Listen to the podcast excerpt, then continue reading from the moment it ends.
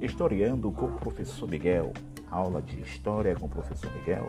Visite o nosso canal Miguel Ristro lá no YouTube. O nosso canal tem muitas dicas, muitos macetes para vocês. Mas vamos lá de história. Falando, falaremos daqui a pouco sobre a origem da esquerda e da direita. Voltando a dizer, visite o nosso canal lá no YouTube, Miguel Ristro. Se hoje ouvimos pessoas falando em coxinhas e petralhas, sabemos facilmente que o primeiro apelido é voltado para quem é da direita e o segundo apelido, que é conhecido como petralha, é voltado para aqueles que são da esquerda. Ainda que ele faça menção a um partido político específico. O fato é que estamos acostumados com essa divisão linguística ideológica em termos de política.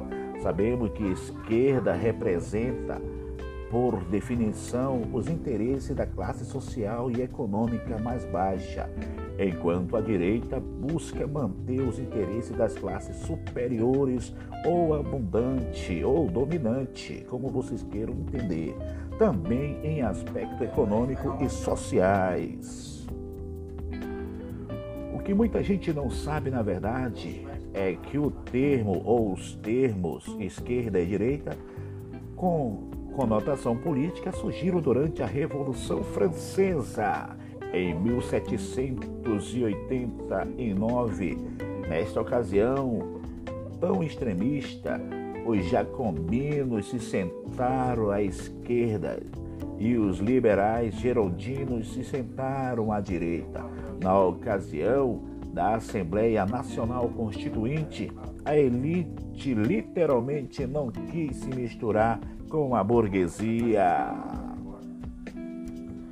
Nessa reunião lá, essa reunião na, na Assembleia Constituinte, quem estava à direita reivindicava a Revolução Liberal, com o fim dos privilégios da nobreza e do clero e garantia e garantia do direito e da igualdade perante a lei. E a classe da direita passou a representar o lado conservador tradicional e que pretendia manter o poder de elite e buscar medida que gera de gerar bem-estar individual.